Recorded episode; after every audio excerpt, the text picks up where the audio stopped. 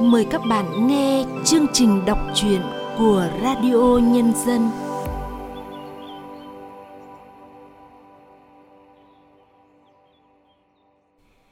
Thưa các bạn, trong chương trình đọc truyện của Radio Nhân dân hôm nay, chúng tôi giới thiệu tới các bạn truyện ngắn của tác giả Đinh Phương, truyện Đảo Xa qua sự thể hiện của Lâm Ngạn. Mời các bạn cùng nghe.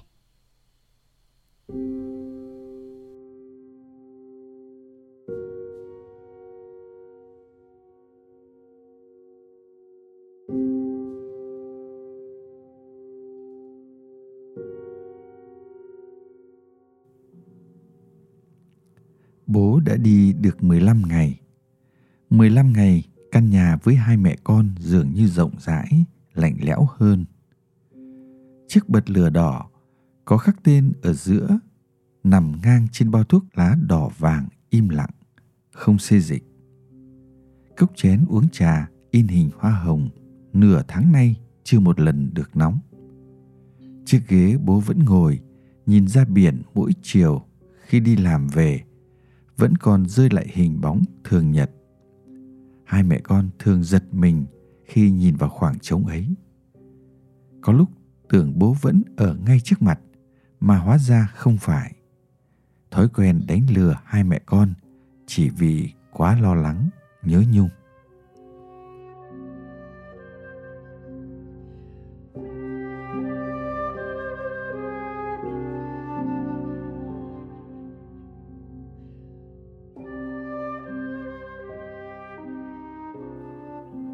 Gió biển thường ngày vẫn đi qua, ghé lại, nhưng ngồi không lâu như khi bố đang ở nhà bởi không còn ai kể cho chúng nghe câu chuyện về cô tô mấy chục năm trước, về chính bản thân chúng qua lời văn của nhà văn nguyễn tuân không ai gì dầm nói về mảnh đất nơi sự sống được tính bằng dây dưới chân thành cổ Quảng Trị những năm tháng lửa đạn 72.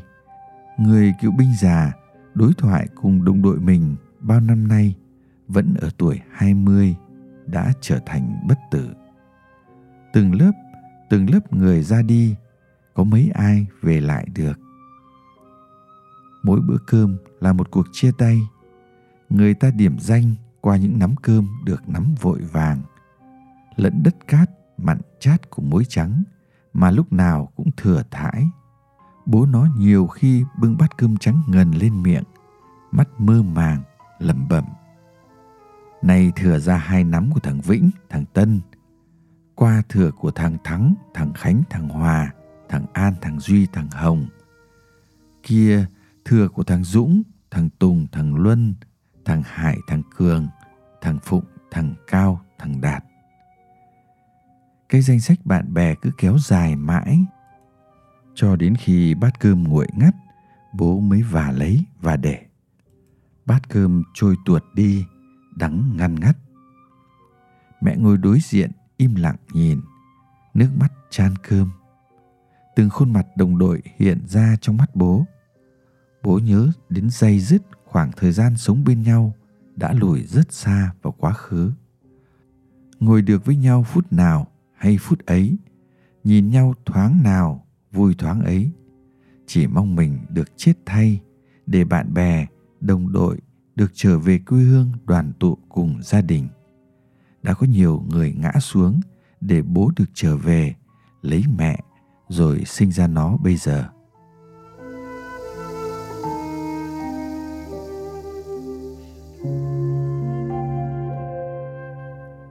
Bố may mắn quá. Lần đầu tiên cùng gió nghe bố kể những năm tháng ác liệt ấy, nó đã thốt lên như thế bố đột ngột dứt khỏi dòng ký ức, bị ném mạnh ra chơ vơ giữa đời thường. Môi ông tái nhợt đi, gánh nặng tuổi tác buông xuống, chịu nặng. Mái tóc bạc đổ nghiêng nghiêng giữa một buổi chiều hè nóng nực. Mặt trời lặn xuống sau bãi hoàng hôn đỏ như quần lửa. Cái nhìn ông xoáy vào nó lúc ấy vừa thảng thốt vừa căm giận. Nó sợ hãi khóc thét gọi mẹ bố lặng lẽ đứng dậy thay nước thắp hương rầm rầm nói chuyện con bé nhà tao bé quá nó chưa biết gì nên nói năng lung tung. Chúng mày bỏ quá cho. Tao hứa với chúng mày sẽ mãi mãi ở lại vùng đảo Đông Bắc Tổ quốc này. Trẻ làm lính chiến đấu trực tiếp với giặc Mỹ xâm lược. Về già thì làm cựu chiến binh, góp phần bảo vệ từng tấc đất nơi đầu sóng ngọn gió quê hương.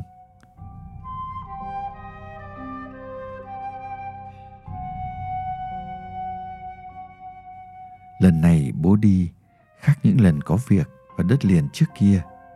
Không có sự bàn bạc, chuẩn bị, lẫn một lời nhắn lại cho hai mẹ con. Tất cả chỉ từ một bức thư được người quen đưa đến. Không thay quần áo, giấy tờ, thuốc lá. Chỉ cầm theo chút tiền hôm qua mẹ mới đưa để trả tiền hàng. Lúc ấy mẹ đang ở ngoài chợ. Nó đi học chưa về. Khi về nhà cửa trống không, hàng xóm cho biết có người đến đưa thư, rồi bố vội vã đi ngay, dáng vẻ hốt hoảng, lo lắng. Mẹ đi tìm người đưa thư cho bố, thì người này nói cũng không biết trong thư viết gì, chỉ biết có người ở trong đất liền đưa ra từ hôm qua, nhờ gửi mà có việc hôm nay mới mang tới được. Mẹ định sẽ gửi nó ở nhà bà Quyên vài ngày để vào đất liền tìm bố. Nhưng cuối cùng lại thôi. Tự nhủ đất trời bao la rộng lớn, biết bố ở đâu mà tìm. Ngộ nhỡ, lúc đang đi tìm, bố lại về thì có phải cứ đi tìm xoay vần nhau mãi và lại, bao nhiêu năm chiến tranh còn chờ đợi được, huống hồ nay đã thời bình. Mẹ định gửi thư cho chị tuyển đang học trên hà nội. Sau phân vân thế nào lại thôi.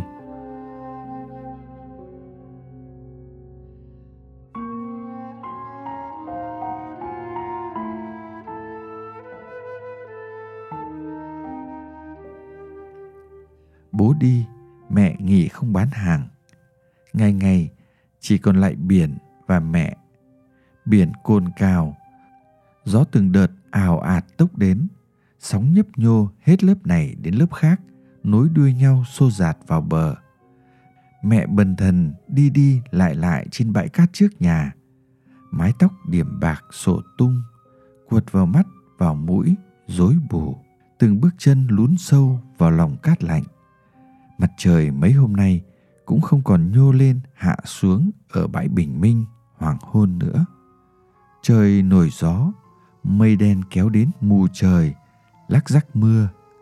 Tin bão xa ùa vào vịnh bắc bộ, được loa phát thanh trên đảo phát suốt ngày đêm. Tiếp đến, lại tin gió mùa đông bắc tràn về, nhiệt độ có thể hạ xuống rất thấp. Đèn biển trên đảo cô tô không ngơi chớp sáng. Tàu đánh cá theo ánh đèn từ ngoài khơi un un kéo nhau về chú bão. Tàu chở hàng, chở khách từ vân đồn ra cô tô và ngược lại hoãn khởi hành chở bão tan. Vài cánh hải âu mỏng manh trao nghiêng giữa lưng trời mỏi mệt. Có cảm giác chỉ bay xuống thấp một chút, lập tức bị sóng nuốt trôi. Bố vẫn chưa về.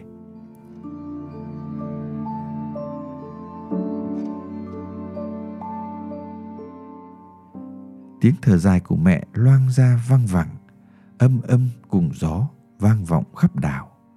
Gió trên đảo bất cứ lúc nào cũng âm âm như thế. Nó hỏi tại sao mẹ lại bảo trên đảo không khi nào là không có những người yêu thương chờ đợi nhau. Người trẻ thì chờ đợi người yêu, chờ chồng, chờ vợ. Người già thì chờ con, chờ cháu đi học, đi làm trong đất liền chờ những người bạn tâm giao chẳng biết bao giờ gặp. Tiếng thở dài từ đời này luân chuyển qua đời khác, chẳng tan đi. Tiếng thở dài ra biển biển thành sóng xô dạt khắp bờ bến, để những nỗi nhớ gặp nhau, tiếng thở dài vào bờ thành gió âm âm.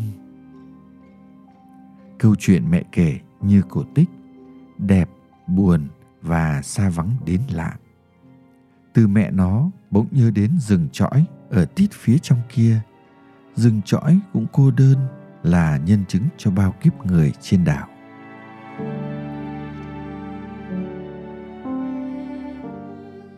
khi cơn bão vừa suy yếu thành áp thấp thì bố về Mẹ đứng đón bố ngay khi bố chuẩn bị xuống tàu.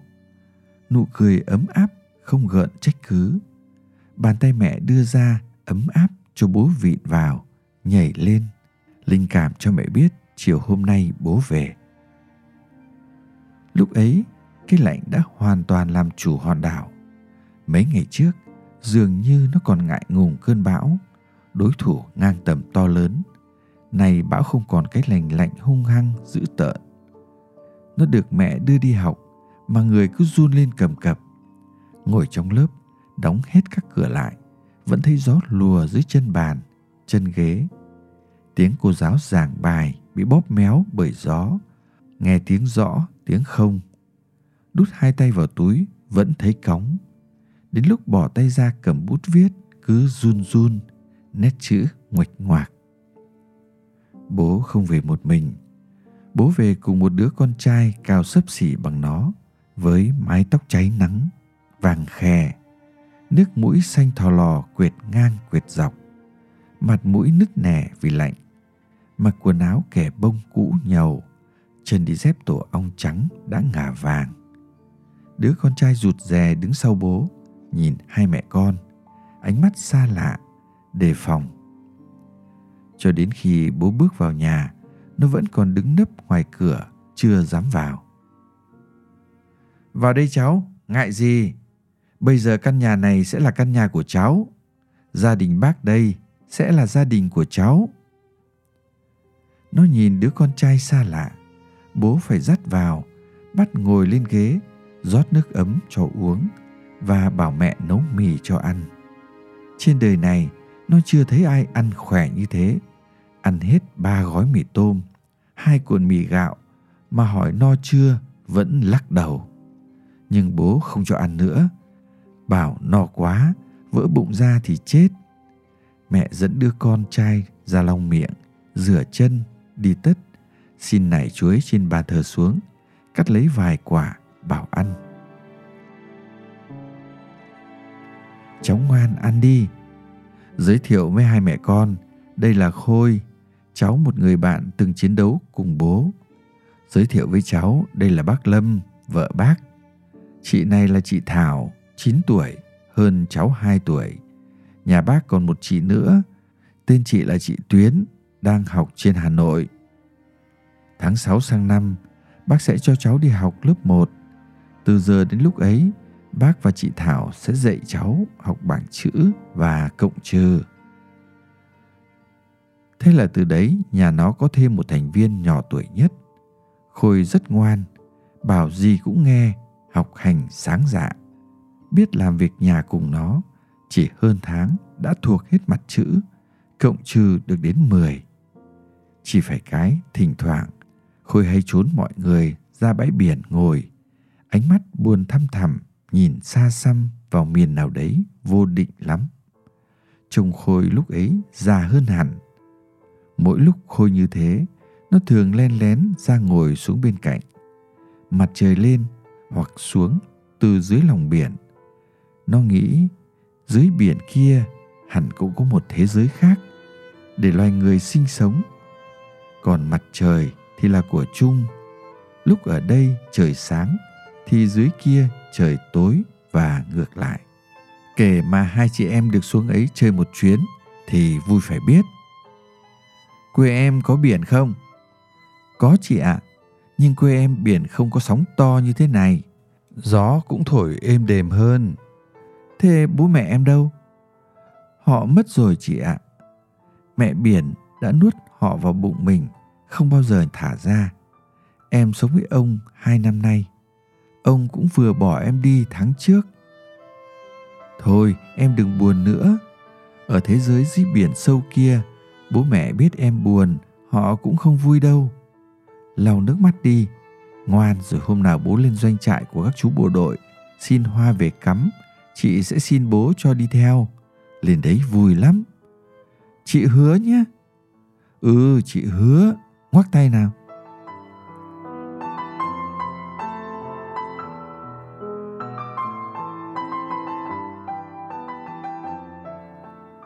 Đêm rất khuya, giọng bố trầm trầm kể cho mẹ nghe câu chuyện rất cũ. Ở phía ngoài gió lớn, gió bé, gió mẹ, gió con không bảo nhau mà đều đứng ghé tai vào tường lắng nghe. Những ngày ấy, mình và địch ở giáp danh, cài răng lược. Đêm là của mình, ngày là của địch. Lần ấy, vào một đêm sáng trăng, anh trinh sát đi tìm đường cho bộ chỉ huy chiến dịch đưa quân và tăng cường các lực lượng thành cổ. Chẳng may bị thám báo phát hiện. Hai bên giao chiến. Anh bị trúng đạn ở đùi.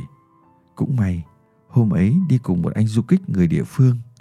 Anh ấy cũng bị thương ở bả vai trái. Anh bảo anh ấy cứ bỏ anh ở lại mà đi đi, nhưng anh ấy không nghe. Cuối cùng anh ấy cũng dìu được anh về đến nhà, giấu dưới hầm. Hai vợ chồng anh ấy nuôi được hơn nửa tháng mới được đơn vị cử người đi tìm thấy. Hai anh chị sau hòa bình sinh được một người con trai. Người con trai muộn mới lấy vợ, sinh được cháu Khôi. Cuối năm ngoái, hai vợ chồng con anh ấy mất tích trong một cơn bão biển quái ác. Chị ấy cũng mất ngay sau đó. Chỉ còn lại anh còm cõi nuôi cháu. Cho đến khi anh ốm nặng thì anh mới biết tin được một người bạn trong đất liền báo ra là anh vội vã đi ngay anh xin lỗi đã không nhắn lại cho em vào trong quảng trị, lo cho anh ấy xong xuôi, anh xin chính quyền và bà con tròm xóm đưa thằng bé về nuôi. Chứ để nó bơ vơ thế anh không đành. Em biết mà. Bên ngoài gió lau nước mắt bay đi.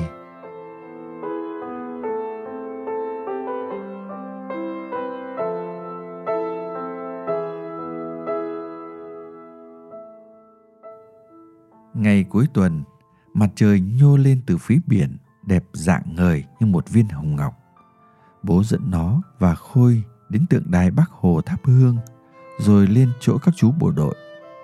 Hương biển tràn vào doanh trại, khiến ai ai cũng nao lòng. Vào phòng chú quân, tiểu đoàn trưởng ngồi chơi, uống nước một lát, rồi bố cùng chú đi ngắm cảnh. Hai đứa nó được dắt tay nhau đi tung tăng khắp doanh trại gặp chú bộ đội nào hai đứa cũng chào chú nào cũng đòi phải ôm thơm rồi mới cho đi tiếp. Có chú còn giữ lại ở doanh trại chơi vài ngày. Nó hứa sẽ cùng em khôi bố mẹ đến chơi vào tháng sau. Gần cuối chiều chào các chú ra về bố dẫn hai đứa lên xem đèn biển rồi xuống đồn biên phòng cô tô chơi. Lúc về Bố hỏi hai đứa sau này lớn lên muốn trở thành bác sĩ, giáo viên hay kỹ sư. Hai đứa cùng lắc đầu. Hóa ra cả hai đứa đều muốn trở thành người lính giữ đảo, ở lại với đảo như các chú bộ đội biên phòng. Niềm hạnh phúc dâng lên từ trái tim người lính già, xen lẫn với tiếng cười con trẻ, lan tỏa khắp đất trời.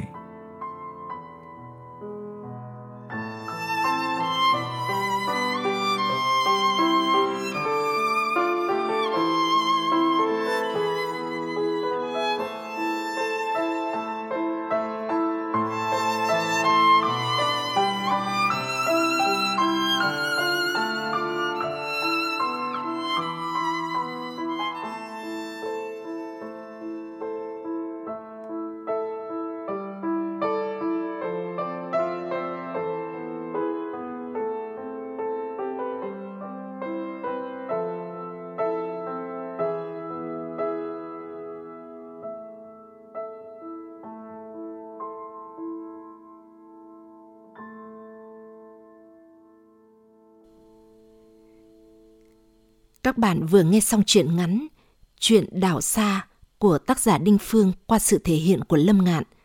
Sau đây, mời các bạn cùng nghe nhận xét của nhà phê bình Nguyễn Hoài Nam về tác phẩm này. Chuyện ngắn Chuyện đảo xa của nhà văn trẻ Đinh Phương có thể xếp vào đề tài viết về hình tượng người chiến sĩ bộ đội trong thời bình. Một đề tài mà các nhà văn quân đội luôn luôn chăn trở. Chuyện được kể từ điểm nhìn của nhân vật nó. Một bé gái 9 tuổi, con của một cựu chiến binh đã từng chiến đấu ở thành cổ Quảng Trị năm 1972. Hiện tại thì ông và vợ con đang sống trên một đảo thuộc phía đông bắc của đất nước. Sự kiện chính của truyện ngắn là việc nhân vật người cha đột ngột vào đất liền sau khi nhận được một lá thư. Rồi nửa tháng sau ông trở lại đảo với một đứa bé trai, cháu ruột của một đồng đội cũ vừa mới qua đời. Và từ nay thì đứa bé trai ấy là một thành viên chính thức trong gia đình ông. Cốt truyện chỉ đơn giản có vậy, nhưng Đinh Phương đã làm đầy lên bằng những hình ảnh rất cảm động về người cha trong ký ức của nó, tức nhân vật bé gái, khi người cha vắng nhà. Ta bắt gặp ở đây kiểu nhân vật người lính đi qua chiến tranh và không sao dứt nổi mình ra khỏi những dư chấn nặng nề của chiến tranh. Người cha triền miên chìm trong nỗi buồn đau nhớ tiếc những đồng đội đã hy sinh. Và chính bởi thế, ông đã ngay lập tức quyết định nhận nuôi đứa bé trai không nơi nương tựa như một nghĩa cử của đồng đội còn sống với đồng đội đã mất. Có thể nói về nhân vật người cha bằng chính những lời ông khấn trước vong linh đồng đội. Trẻ làm lính chiến đấu trực tiếp với giặc Mỹ xâm lược. Về già thì làm cựu chiến binh, góp phần bảo vệ từng tấc đất nơi đầu sóng ngọn gió quê hương. Và hơn thế nữa, đây là một cựu chiến binh với trái tim đầy ắp tình người, một hình ảnh rất đẹp về người chiến sĩ bộ đội trong thời bình. Chương trình đọc truyện của Radio Nhân dân hôm nay xin tạm dừng tại đây. Cảm ơn các bạn đã chú ý lắng nghe. Thân ái, chào các bạn.